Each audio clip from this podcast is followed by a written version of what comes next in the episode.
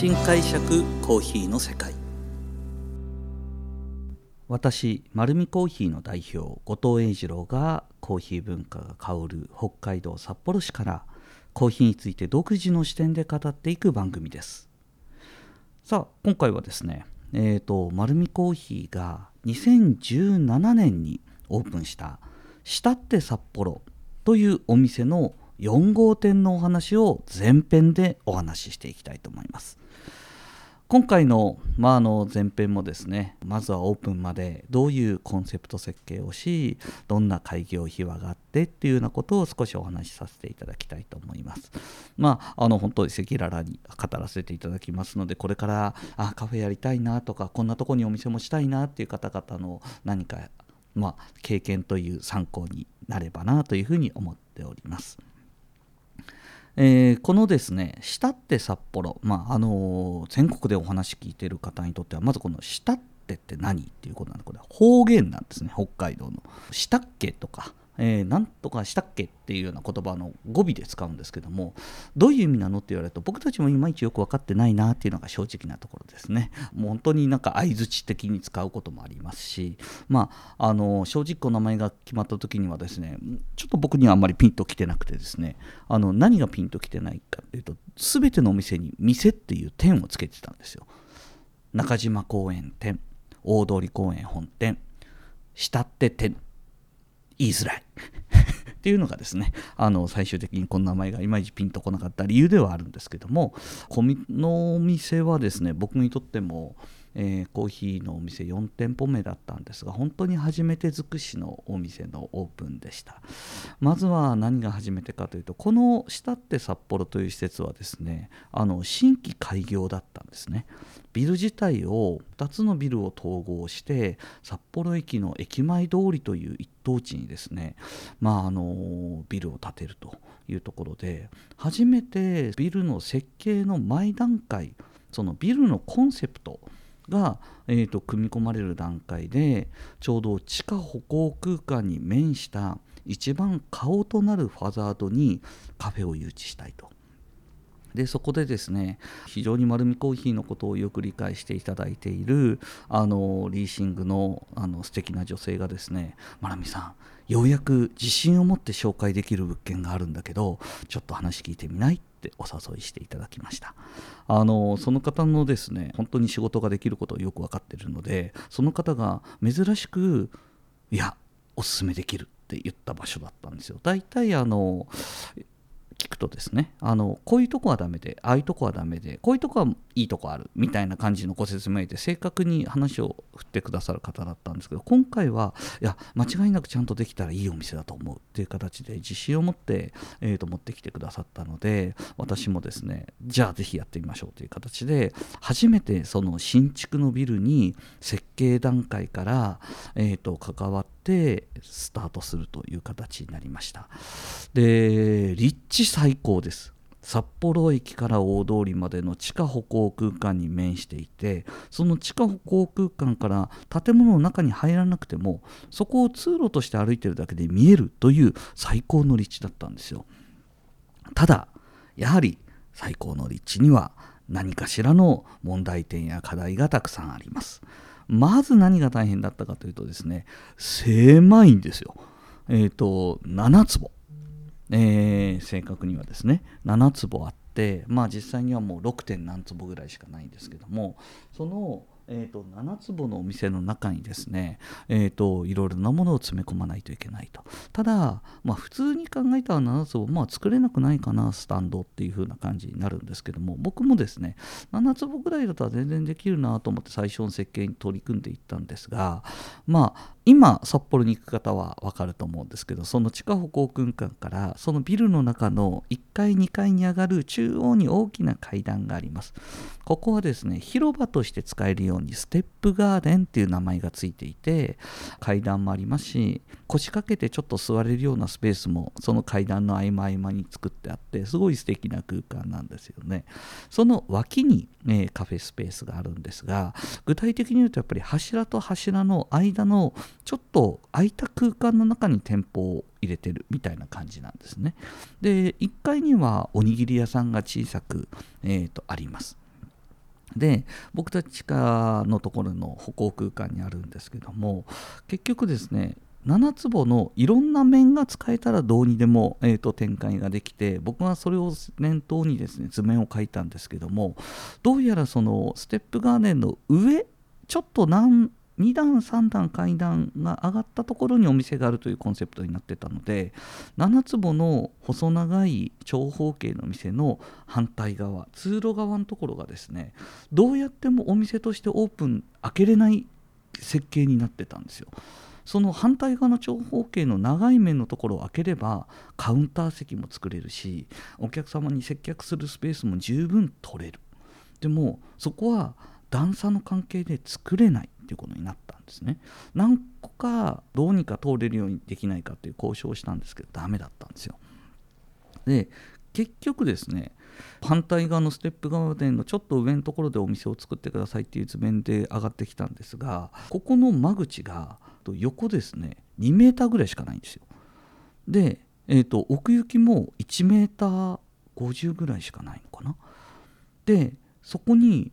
えーと、どうやって計算しても2人きちっと立つと結構ぎゅうぎゅうなんですよスタッフが。となると1人しか立てない間口に7坪あってもどうやっても接客ができないっていうようなオペレーションでしたただそこは地下歩行空間のものすごく人通りの多いところですごい目立つ場所だったのでどうにかできないかいろいろと交渉してですね。でやっぱり設計の最終的に建物できてしまったら多分これはできなかったんですけどもどうやっても欲しいということでその間口を50センチだけ、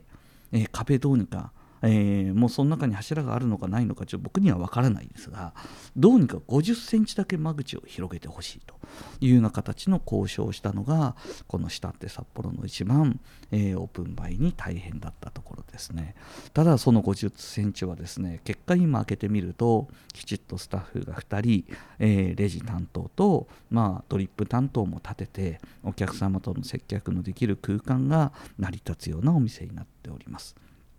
でここはですね完全にコーヒースタンドというような形の立て付けで作っています。目の前にはですね日清ビルだとか、えー、赤レンガテラス今札幌の中心部で多分一番大きなオフィスビルだと思うんですけどもそういうのがまあ本当に隣の区画にあるような街のど真ん中なので住宅地とは全く違う立地だったのでここで働くオフィスワーカーに求められるサービスは何かなって言って初めてスタートしたのがマイボトルの預かりサービスです。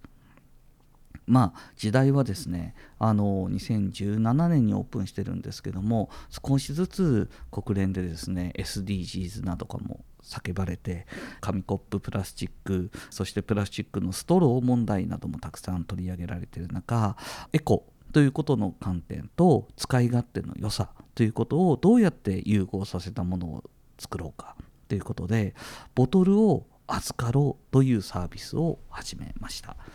でこれはですね本当にお客様に大変喜んでいただいて、まあ、簡単に言うと周りはオフィスばかりです。でどういう理由の仕方ができるかというとお客様はマイボトルを購入していただいてそこにコーヒーを入れてもらいます。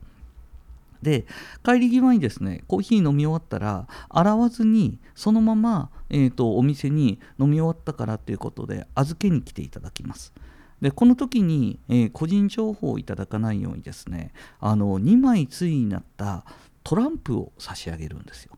でそのトランプはきちっとお客様の数分種類を用意してあるのでその対になっている一つのトランプをお客様にお渡ししてお財布にしまっていただきます。で、えー、こちらを預かったボトルをですねきれいに、えーと、清掃メンテナンスをさせていただいて乾燥させて、えーと、次のお客様が来るのをお待ちしております。で翌朝ですねお客様はいつも通り来ていただいてあのトランプをさっと出し差し出していただくとそのトランプと同じ絵柄のついたボトルはお客様のまあ、マイボトルということが特定できるのでそこにお客様が今日飲みたいコーヒーをまたその場でお話をしてじゃあこのコーヒー入れてっていうとそのコーヒーをその場で入れてでお客様はまた近くのオフィスに向かわれて、えー、そのコーヒーを、まあ、お昼ぐらいまでは全然あったかい状態だと思うのであのコーヒーを楽しむというようなサービスになっております。まあこれがですね本当喜ばれまして今あの下って札幌は7時半にオープンなんですけども一番来客の多いのはやっぱり9時までなんですよ。この間にですね15名から多い時は30名近いお客様がマイボトルサービスのコーヒーを、えーと、注文しに来ていただいてそのままオフィスに向かっていきます。でどうしてもその時間帯混むのでその時間帯混むなと思う方は9時過ぎにですね1回出社してからもう1回来るというような方もたくさんいらっしゃってそこでコーヒーを楽しんでいただいているというのが下って札幌のお店でございます。初めから混むお店って実はここが初めてだ。ったですよね2017年の3月まだ札幌には雪が残る季節ですが雪が残る季節だからこそ実は地下の歩行の空間には多くの方が歩いてらっしゃって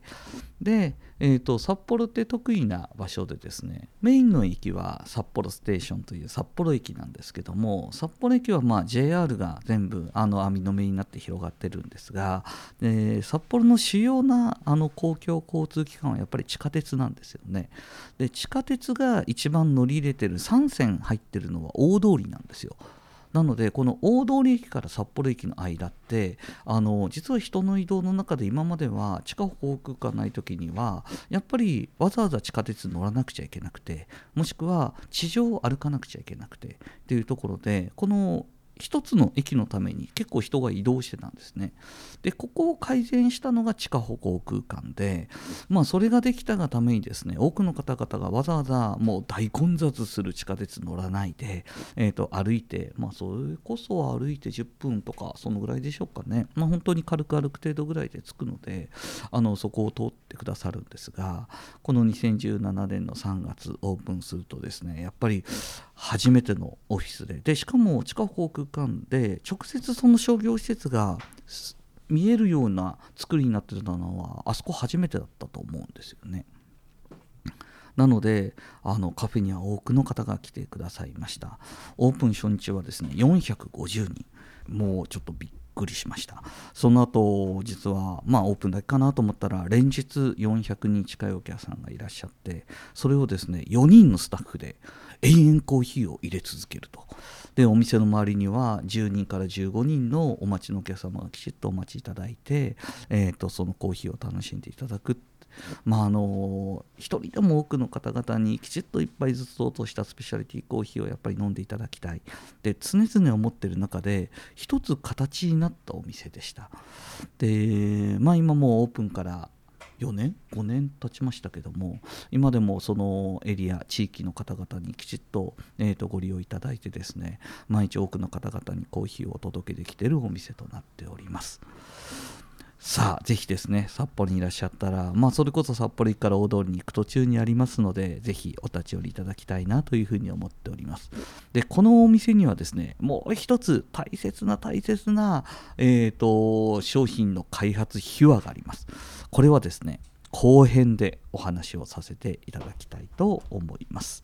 はい、このようにですね、えー、コーヒーにまつわることを独自の視点でお話しさせていただいております。丸みコーヒーは札幌に今5店舗あります。ぜひ自分に合うコーヒー、そして自分の感覚に合うお店を見つけに来ていただきたいと思います。本日もありがとうございました。